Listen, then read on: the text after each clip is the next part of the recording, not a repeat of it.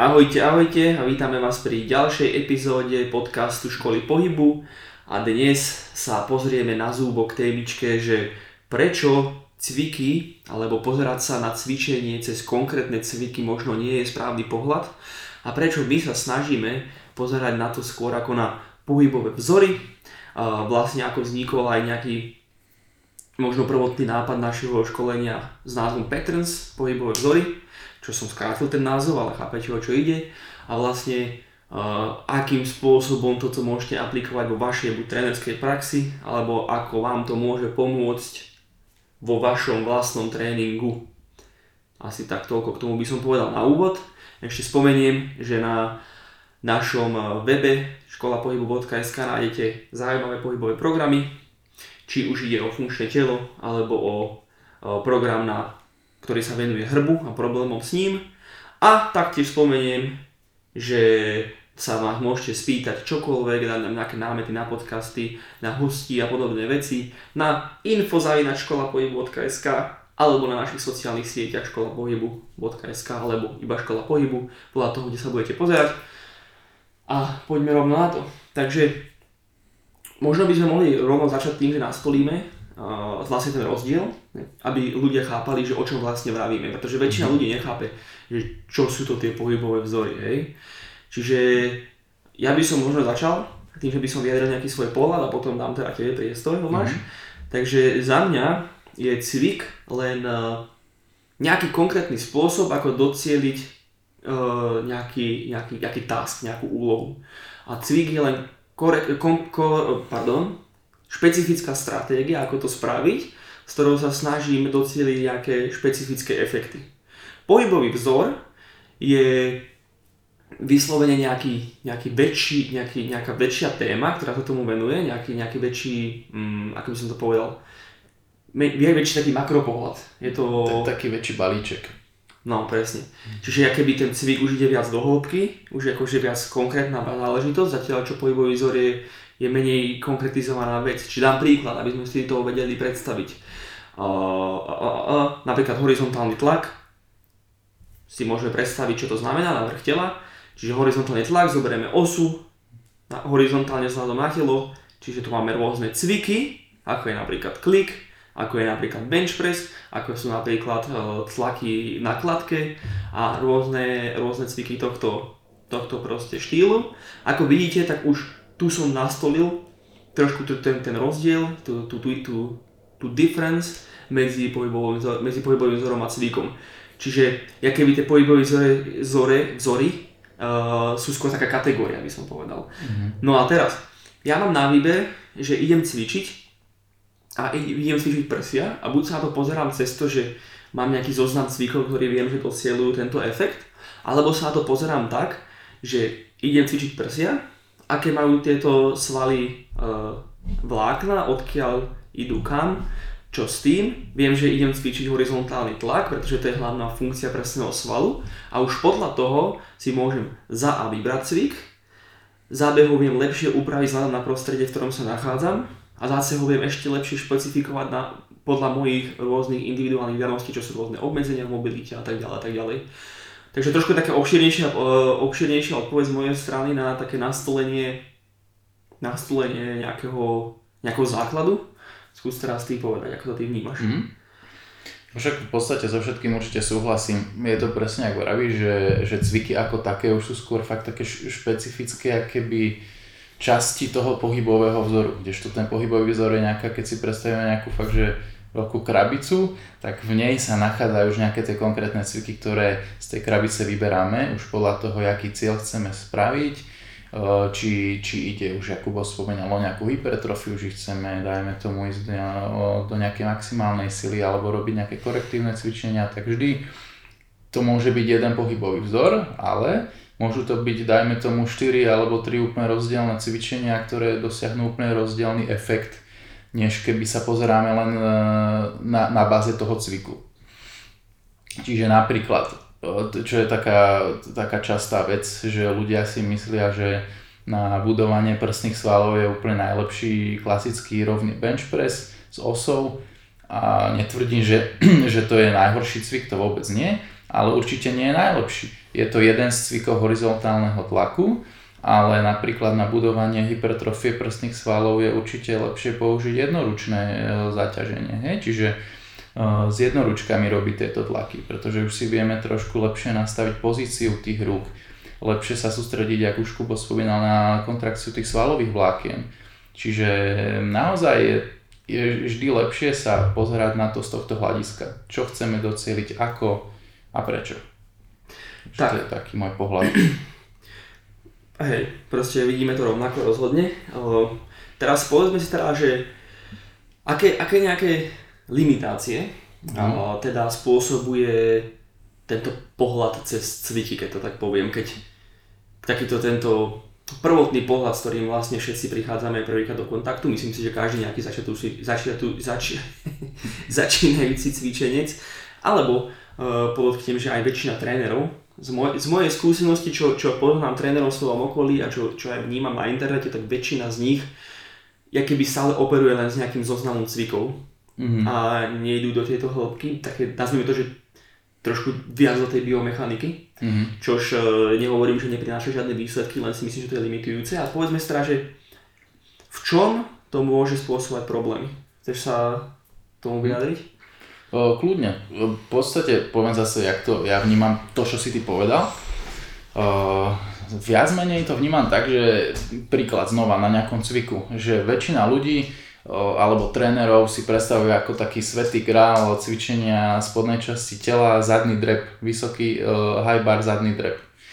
A vždycky sa snažia toho klienta za každú cenu dostať do zadného drepu. A nie, nie vždy je to úplne optimálne, ad jedna pre toho človeka, ad dva je to veľmi ťažká progresia daného pohybového vzoru drep.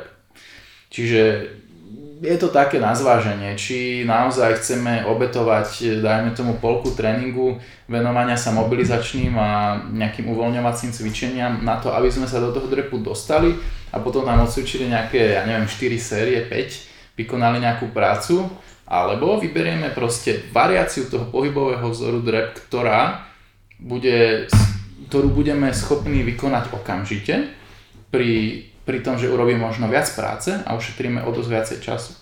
Čiže to je za mňa možno taký, taký bežný problém, s ktorým sa stretávam. A, a tak. Hej. Uh, áno, áno, určite. Takže tá limitácia z tvojho pohľadu je taká, že nie vždy je správne zvolená progresia mm-hmm. pre človeka. Hej, dobre tomu rozkeby som tak zhrnul. Áno, ako to ma tak prvé napadlo, no. Áno, rozhodne. Uh, a s tým samozrejme súhlasím.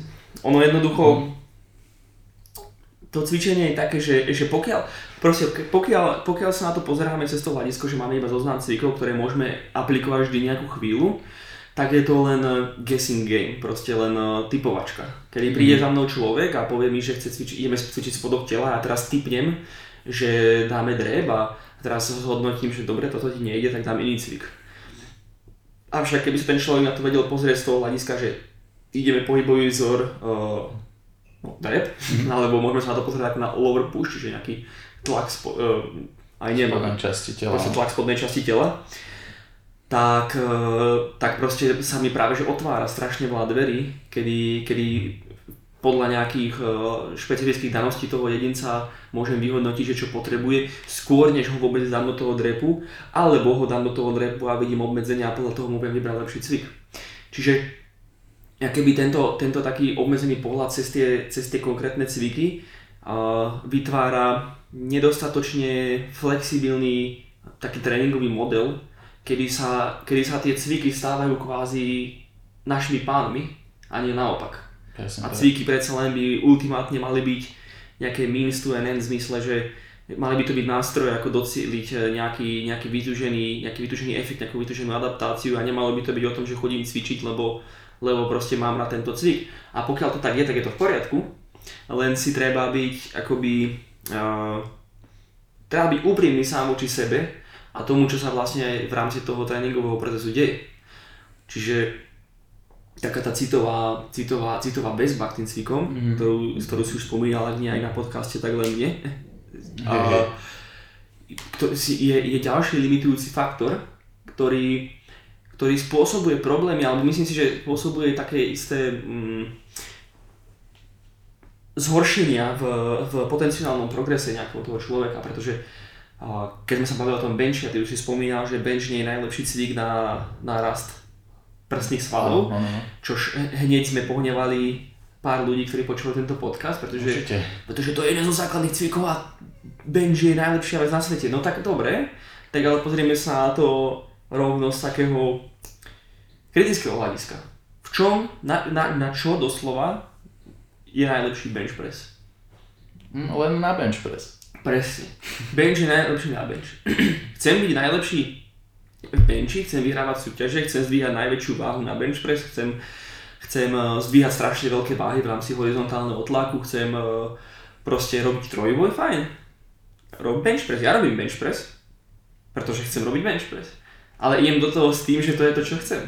Chcem mm. najväčšie prsia, použijem klapku, použijem jednoručky, ako Tomáš spomínal.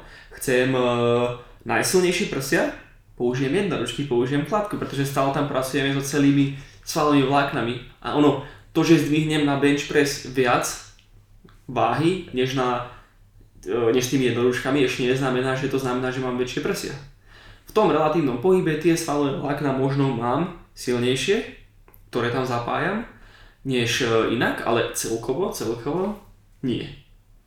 A toto je to, čiže keď ja do toho idem do toho fitka s tým, že chcem budovať prsia a, a limitujem sa tým, že mám rád bench press, tak dobre, nechcem nikoho odhovárať, že by nemal robiť veci, ktoré má rád, ale mal by to robiť s vedomím, mal by to robiť s tým, že si je vedomý toho, že toto možno nie je najlepší cvik, ale chcem ho robiť a potom si to doplním v nejakých offsetoch, nejakých nejakých iných dňoch, nejakých iných blokoch. Mm-hmm. Takže to je citová väzba. Tak. tak. Tak teraz sme si povedali teda negatíva.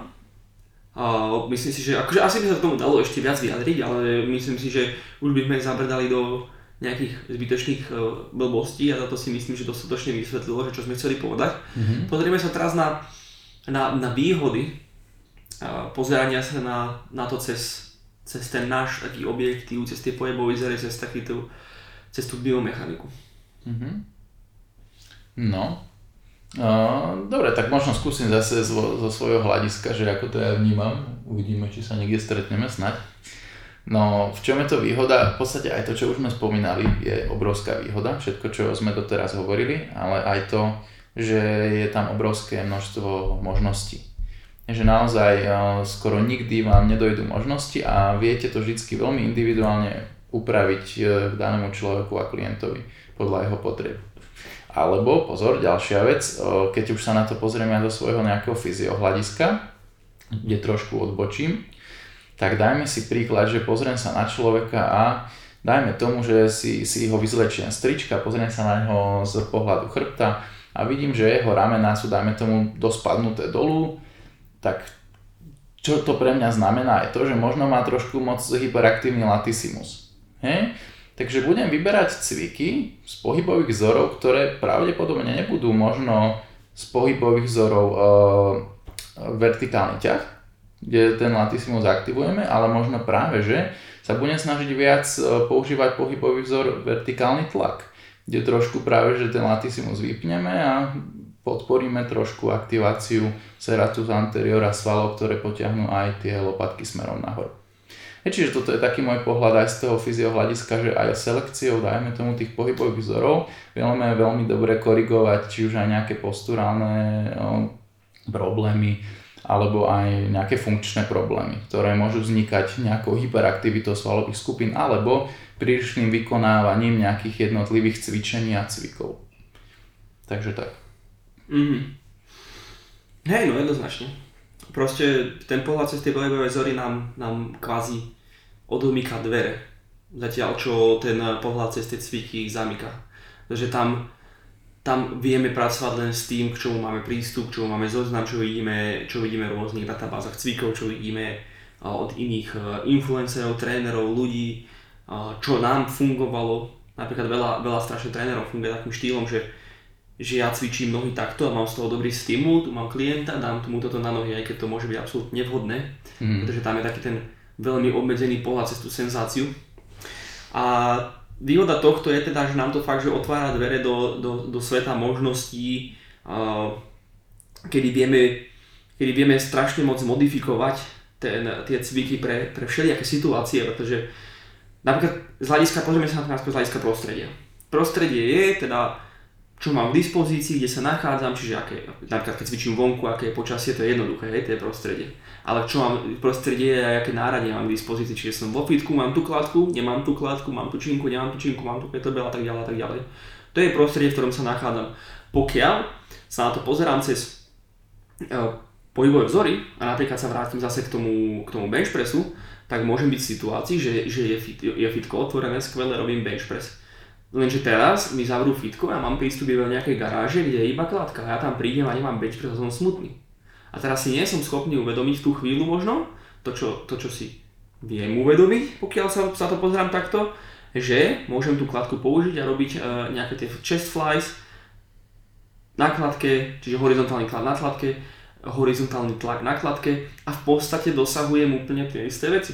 Teraz mi zavrú aj to, pretože proste, ja neviem, sme v nejakom extrémnom lockdowne, nemôžeme ísť von, som iba doma a doma mám proste len, ja neviem, dva kettlebelly. Nehovorím, že to je ideálne, pretože tam by sme sa museli baviť trošku aj o váhach a podobne, mm. ale môžem si lanúť na zem a dať si proste floor press uh, s kettlebellmi. Je to ideálne, OK, asi, asi nedá, nedám úplne ten istý stimul, ale dajme tomu, že, že, že áno, alebo to nejakým spôsobom ešte môžem modifikovať, ale stále robím ten istý pohybový vzor. Nemám ani to, môžem robiť nejakú odnož proste klikov, dajme tomu, že mám kruhy doma, alebo kúpim si iba kruhy, lebo nemám veľa peňazí, tak si kúpim kruhy za štyridsať eur a mám v podstate celé fitko, pokiaľ som schopný na to sa pozrieť takto. Takže tak. Mm-hmm. To je, si myslím, že jedna z najlepších vecí je, že, že tá flexibilita. Presne tak. Pretože zrazu nie sme ničím obmedzení. Samozrejme, že chcel by som to robiť inak. Mám nejaké vlastné preferencie. Možno by som dosiahol lepšie výsledky, mať takéto a takéto nástroje. Ale táto flexibilita nám dovoluje vyťažiť maximum z hociakej situácie a možno mať menší progres, ale stále mať progres. Proste neupadať, zaistiť to, vie sa s tým vyhrať. Takže to je jedna vec. Druhá vec, ktorá si myslím, že je veľmi dôležitá, je naozaj tá schopnosť špecifikovateľnosti, neviem, či som dobre použil slovo, Na, na jedinca. Mm-hmm. Čiže môže byť človek, dám príklad, príde človek, potrebujem s ním robiť pre hociaký dôvod, to je teraz jedno, uh, vertikálny tlak, ako si ty spomínal. Mm-hmm. Napríklad môžeme sa baviť o tom istom človeku, ktorý proste má z nejakého dôvodu hyperaktívne uh, tie latisimy a má tam mm-hmm. nejakú zvýšenú tenziu, ťahá mu to tie ramena dole, potrebujem, potrebujem to nejakým spôsobom kompenzovať tým vertikálnym tlakom. No a teraz môže to byť človek, ktorý po, po nejakej diagnostike, po nejakom testovaní má proste plnú flexiu v ramenách. OK, mm. fajn, tak dáme tomu, že môže robiť nejaký military press, nejaký strict press, nejaký, možno nejaký shoulder press, všetko je v pohode.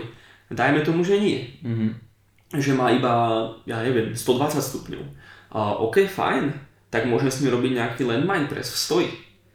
Buď, buď s, tou, s takým tým nástavcom, aby sme to mohli robiť bilaterálne alebo unilaterálne. Stále ale viem, že aj napriek menšiemu sklonu alebo paradoxne väčšiemu sklonu, teraz neviem, ak sa na to pozerá, hey, hey. asi väčšiemu sklonu, že? Z hľadiska tej flexie, no to je jedno, chápeme sa, proste nejdem úplne nad hlavu, priamo, ale idem trošku dopredu, mm-hmm. čiže robím to pod miernym uhlom, alebo no podľa toho, odkiaľ sa, kde bereme, že začíname, hej? Áno, áno.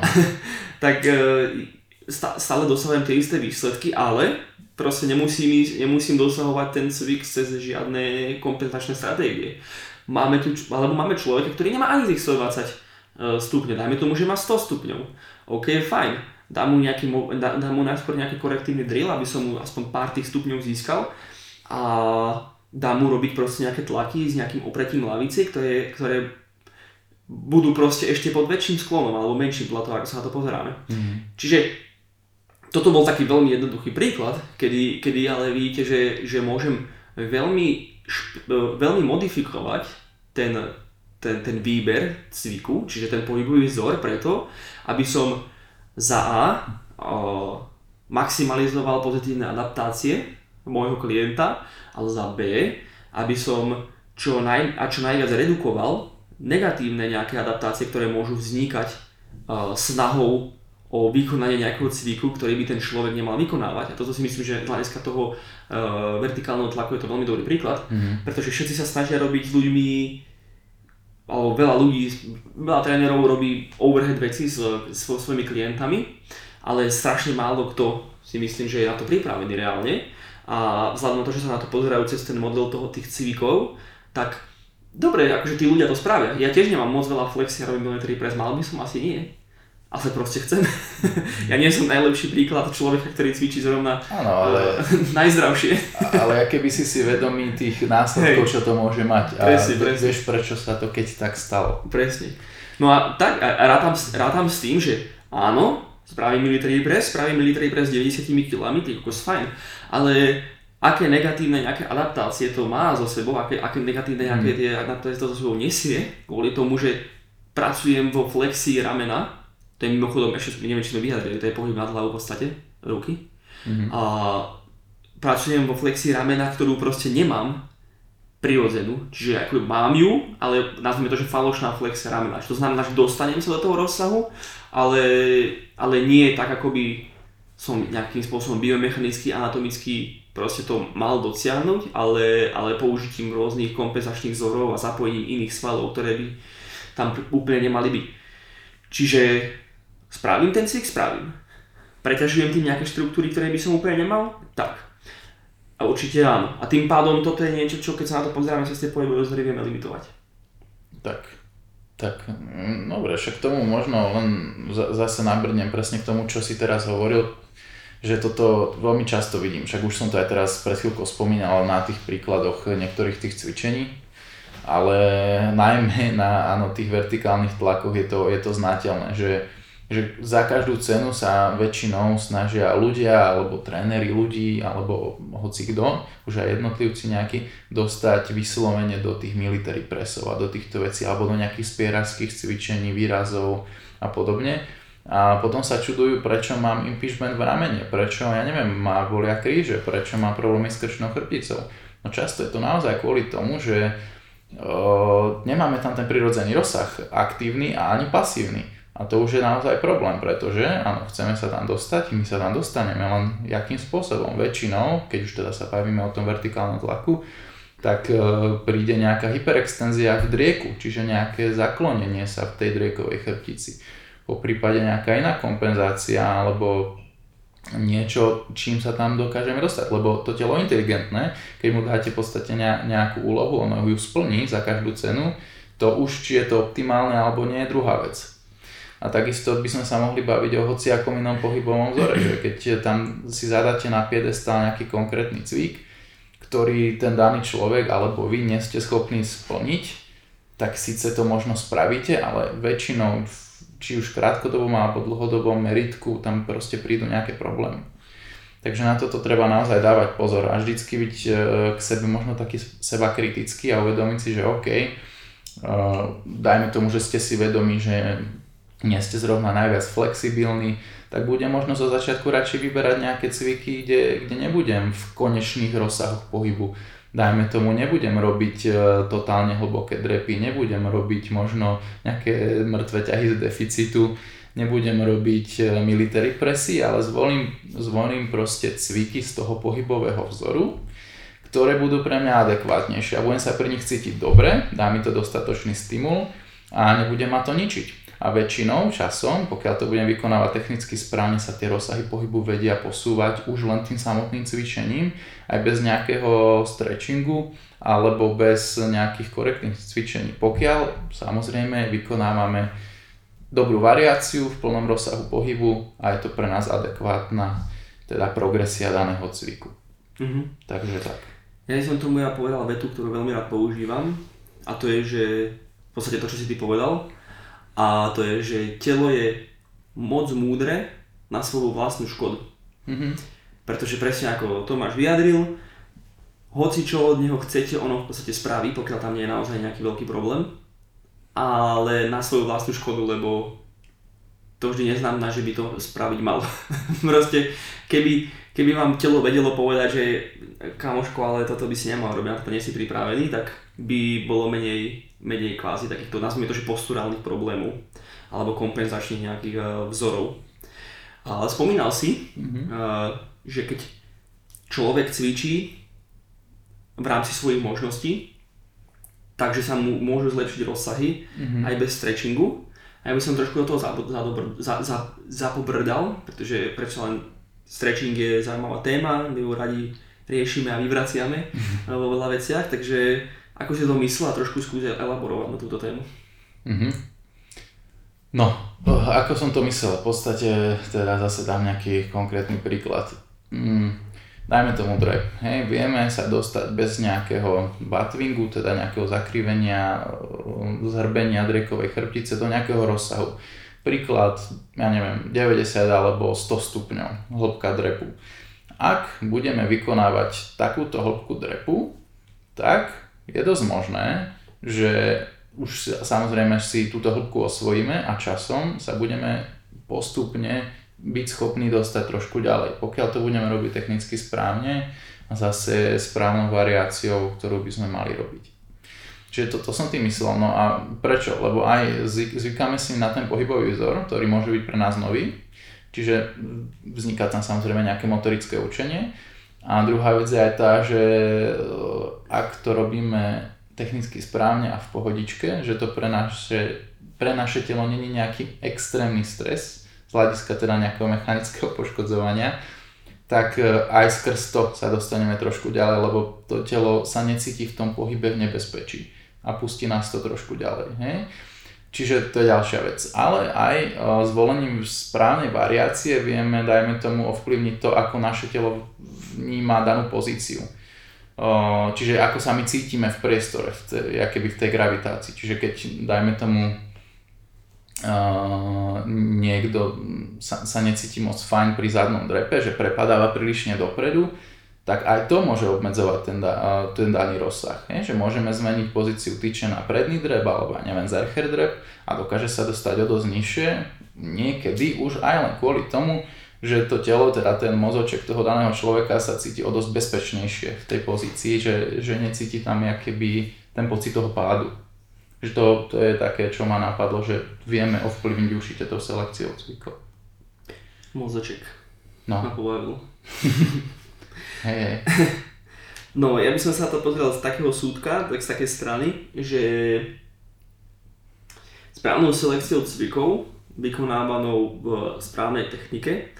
Ako Tomáš povedal, vytvárame teda pozitívne adaptácie na pohyb, ktoré môžeme konštantne progresovať, pretože sa z nich, nich stávame schopnejší a schopnejší a schopnejší a nemusíme strečovať, pretože sme fungovali v plných rozsahoch, proste celý, celý cvik sme vykonávali v, v, teda v adekvátnych rozsahoch, technicky správne a tým pádom sme nevytvorili žiadne nežiadúce nejaké adaptácie teda, ktoré by sme nejakým spôsobom mali čistiť po tréningu, keď to takto poviem. Keď zvolíme avšak cvik, napríklad ako si spomínal, proste potrebujem robiť zadný drep, lebo proste potrebujem robiť zadný drep, ale nie som na to proste nejakým spôsobom pripravený, nie som na to nejakým spôsobom štruktúrálne ako spôsobom. Presne tak, presne tak. Tak tým, že robím tento cvik, V, nejakej, v nejakom prevedení, proste, ktorý pre mňa nie je úplne optimálny, vytváram nejaké teda kompenzačné, teda dosahujem to nejakými teda kompenzačnými stratégiami a potom ten stretching, áno, môže byť vhodný, aby som dokázal navrátiť to telo do nejakého proste dobrého stavu, v ktorom sa necítim zle, alebo proste, že ak by som to povedal, pretože keď, keď preťažujem nejaké tie, nejaké tie svaly, ktoré tam proste až tak pracovať nemajú, alebo proste uh, nejaké iné štruktúry, tam zaťažujem nejaké, nejaké, možno tam dochádza k nejakému impingementu, k iným veciam, a tak vtedy proste, vtedy proste ten stretching možno nadoberá na, na dôležitosti, pretože tam už som vytvoril nejaký problém, ktorý zápätí musím riešiť. Čiže možno by som sa ani nepozeral, teda pozeral by som na to aj z toho hľadiska, že ako mi adekvátne správne cvičenie a voľba cviku vie zlepšiť rozsahy, ale aj ako vie zariadiť, že to nemusím riešiť, pretože mi nezhoršuje rozsahy. Mm. Čiže taký mm. trošku iný pohľad. Mm-hmm. Určite, určite. Ono, samozrejme aj ten stretching záleží veľmi od toho, aký tréning ideme, že zase dám nejaký, nejaký svoj pohľad.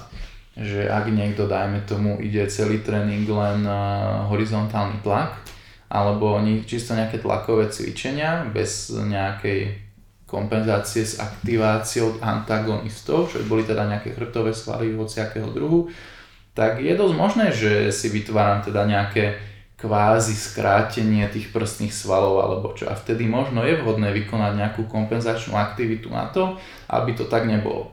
Ale keď si zvolím, ja neviem, zo pár cvikov v ľahšej intenzite, e- na tú opačnú svalovú partiu v tom tréningu, tak je dosť možné, že to nebudem potrebovať, pretože som neurologicky spätne trošku tie svaly zase vypol a predišli sme takýmto negatívnym adaptáciám. Takže tak. Tak no. No dobre. Takže taká posledná témička na uzavretie je, že ako teda človek, ktorý sa na to pozerá cez ten model cvikov, by sa mohol dostať k tomu modelu pohybových vzorov. Mm. Čo by si doporúčil tak rýchlo? No, akože to, toto je taká otázka, že vždycky závisí od toho, či človek je možno ochotný sa nejakým spôsobom okolo toho trošku vzdelať, alebo do toho nejakým spôsobom možno zainvestovať. Lebo vieme si v podstate aj len na, na internete nájsť nejaký článok, že si dáte základné pohybové vzory, A, alebo aj po anglicky nejaké movement uh, patterns a nájdete, vyplujem vám to tam nejaký článok, kde si môžete nájsť nejaké progresie, regresie daných pohybových vzorov a pozrieť si to.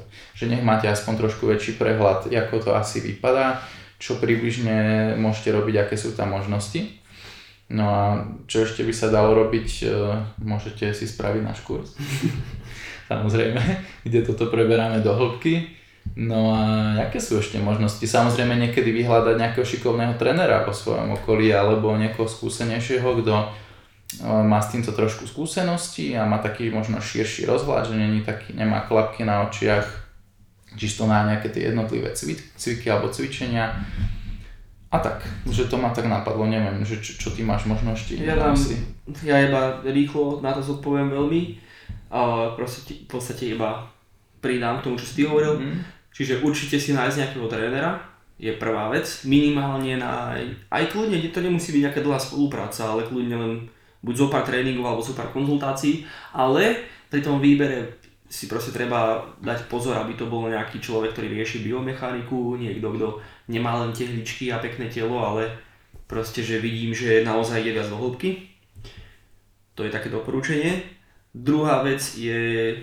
že možno by zo začiatku len veľmi pomohlo, keby si kľudne na internete nájdete rôzne uh, progresie a regresie daných cvikov. Mm-hmm. Úplne jednoduché, proste pozriem si napríklad drep a pozriem si, vypíšem si všetky možné variácie toho cviku, aké sú, čiže goblet, predný, bla bla bla bla bla a iba sa pozriem na to, ako to vyzerá. Vyskúšam sám na sebe, že pričom sa cítim dobre a možno to je proste lepšia vec pre mňa, hej? Mm-hmm. Keď nechcete ísť nejak sa do hĺbky. A posledná vec, ako Tomáš povedal jednoznačne, najlepšia vec, čo môžete spraviť bez debaty, je počkať na, na to, než skončí táto srandovná pandemická situácia a než my dáme ďalší termín našeho skvelého školenia Patterns základné pohybové vzory. Akože, čo je síce reklama, ale zároveň sto percent verím tomu, že to je asi jedna z najlepších vecí, čo môžete v rámci tohto spraviť, lebo to tam presne riešime. Tak. Dva dni intenzívne. Presne tak, natlačíme do vás všetky informácie, ktoré potrebujete o daných pohybových vzoroch vedieť. Takže stačí sledovať www bodka škola pohybu bodka es ká a keď to bude aktuálne, tak tam nájdete všetky informácie. Momentálne žiaľ Bohu sa nedá v podstate, akože dalo by sa, ale je to veľmi náročné, takže ešte si chvíľku počkáme, ale keď raz budeme môcť, tak to odštartujeme v veľkom štýle zase. Tak. tak. Takže ďakujeme, že ste nás dneska počúvali. A vidíme sa opäť na budúce. Ahojte.